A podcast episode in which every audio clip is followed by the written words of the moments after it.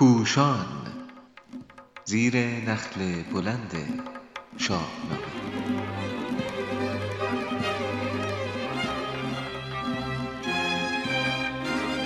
همی خواند آن کس که دارد خرد. شماره سی، جای خالی آرش کمانگیر، چاپ شده در روزنامه اعتماد در بیست و هفتم بهمن نود و هشت. نویسنده علیرضا قراباغی، گوینده مرزیه اوجی.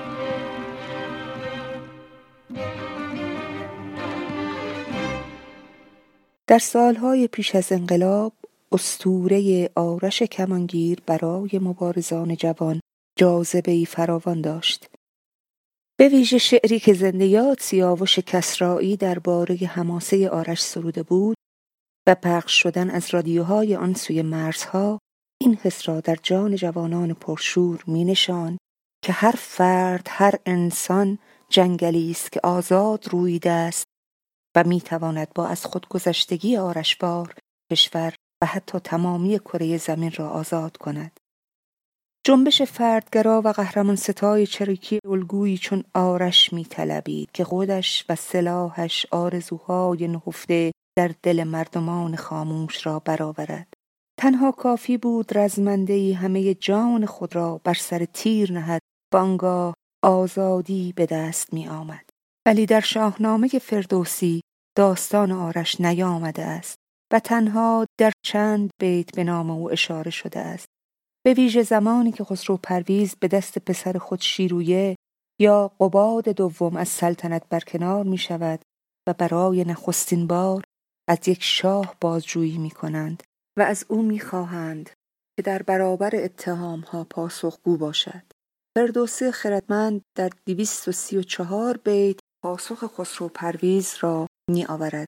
در بخش پایانی این دفاعیه شاه برکنار شده آمادگی خود را برای مردن اعلام می کند و می گوید هیچ انسانی زنده نمانده است.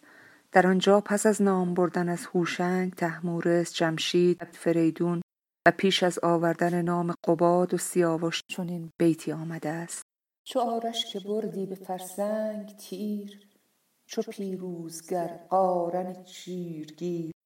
اگر همین یک بیت هم در اشاره به آرش آمده باشد، می توان گفت فردوسی از داستان آرش آگاه بوده است. به ویژه اگر ترتیب این نام‌ها را آگاهانه به شما را بریم، می توان گفت آرش همزمان با قارن، پس از فریدون و پیش از کیقوباد زندگی می کرده است.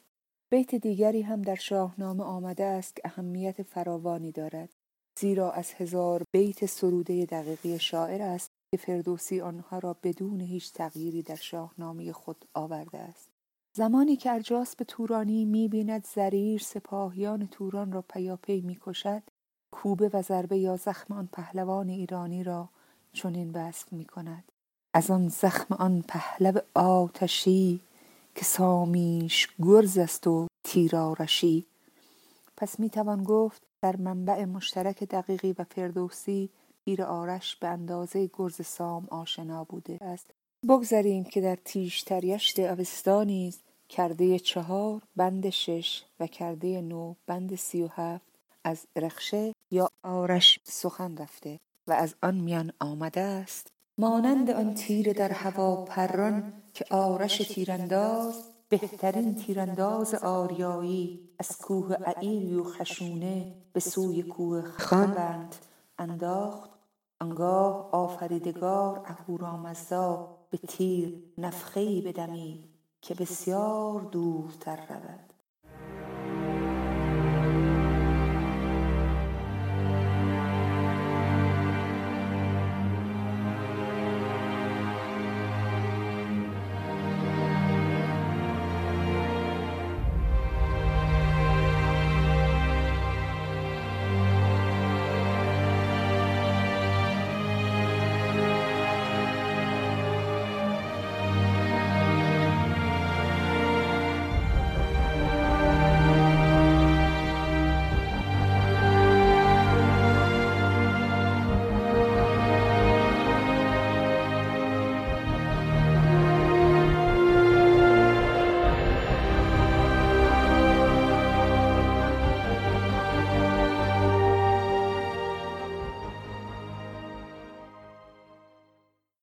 پرسش بزرگی است که چرا فردوسی حماسه آرش را در کتاب خود نیاورده است.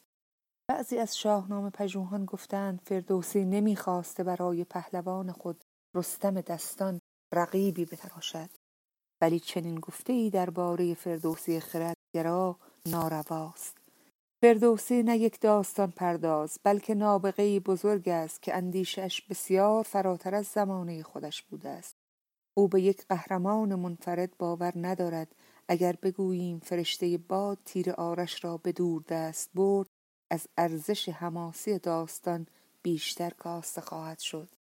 فردوسی در سراسر شاهنامه اسطوره ها را از دیدگاهی خردورزانه بازنگری می کند. اگر داستان آرش را به دوران ذوالتحماس به خردمند و دادگر مربوط کنیم، ایران به دست تورانیان اشغال شده و نیروی نظامی دو کشور آنچنان هم اندازه است که ماها در برابر یکدیگر صف کشیدند، ولی هیچ یک نمی توانند پیشروی کنند. خشکسالی همه جا را در بر می‌گیرد و قحطی چنان بیداد می کند که هر دو کشور به توافق می رسند تا دست از جنگ بردارند. فردوسی بزرگ نشان می دهد که حتی طبیعت هم با جنگ سازگار نیست، زیرا پیش از توافق می گوید: نیامد همی ز آسمان هیچ نم، همی برکشیدند نان با درم. ولی پس از صلح می نویسد: پر از قلقل رعد شد کوهسار، زمین شد پر از رنگ و بوی و نگار. فردوسی به جای یک فرد قهرمان، به جای خواهش منوچهر یا شاهی دیگر برای عقب نشینی دشمن به اندازه یک پرتاب تیر و در عوض دمیدن فرشته باد، نگرش صلح‌خواهانه خود را در فرهنگ ایران می‌دمد و می‌گوید اگر انسان باشیم تولید و آبادانی رونق می‌گیرد. چو مردم ندارد نهاد پلنگ، نگردد زمان برو تار و تنگ.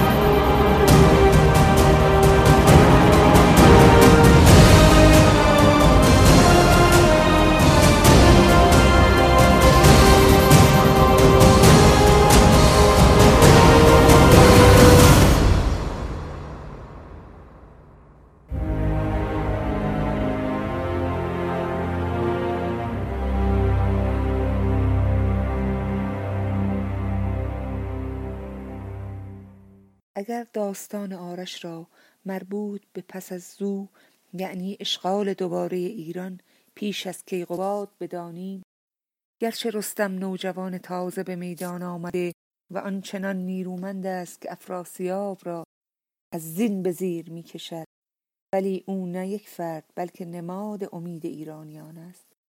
مردم حتی پیش از شناخت او کر اسبی را به نام رخش رستم پرورش می دهند. مردم هستند که وظیفه رستم را تعیین کردند و به او میگویند تو با این اسب باید از مرز و بوم ایران دفاع کنی. در بیرون راندن تورانیان نیز نه پرتاب تیر آرش، بلکه مردم هستند که در دو فرسنگی تورانیان صف کشیدند، شاهی را از کوه افسانه‌ای البورز انتخاب کردند و رستم را مأمور آوردنش میکنند. باز خردمندان همین مردم هستند خویشکاری آن شاه را تعیین می کنند و قدرت سیاسی را به دست کیقوباد می دهند تا دشمن بیگانه از ایران بیرون رانده شود. فردوسی با گفتن رد برکشیدند ایرانیان و با نام بردن از زال، کیقوباد، مهراب، گژدهم، قارن و گشواد نشان می دهد که استقلال ایران به نیروی همه ایرانیان به دست می آید. حتی رستم نیز جنگیدن را از دیگران می آموزد. چو رستم بدیدان که قارن چه کرد، چگونه بود ساز و کار نبرد. آنگاه با راهنمایی زال به نبرد با افراسیاب پرداخت.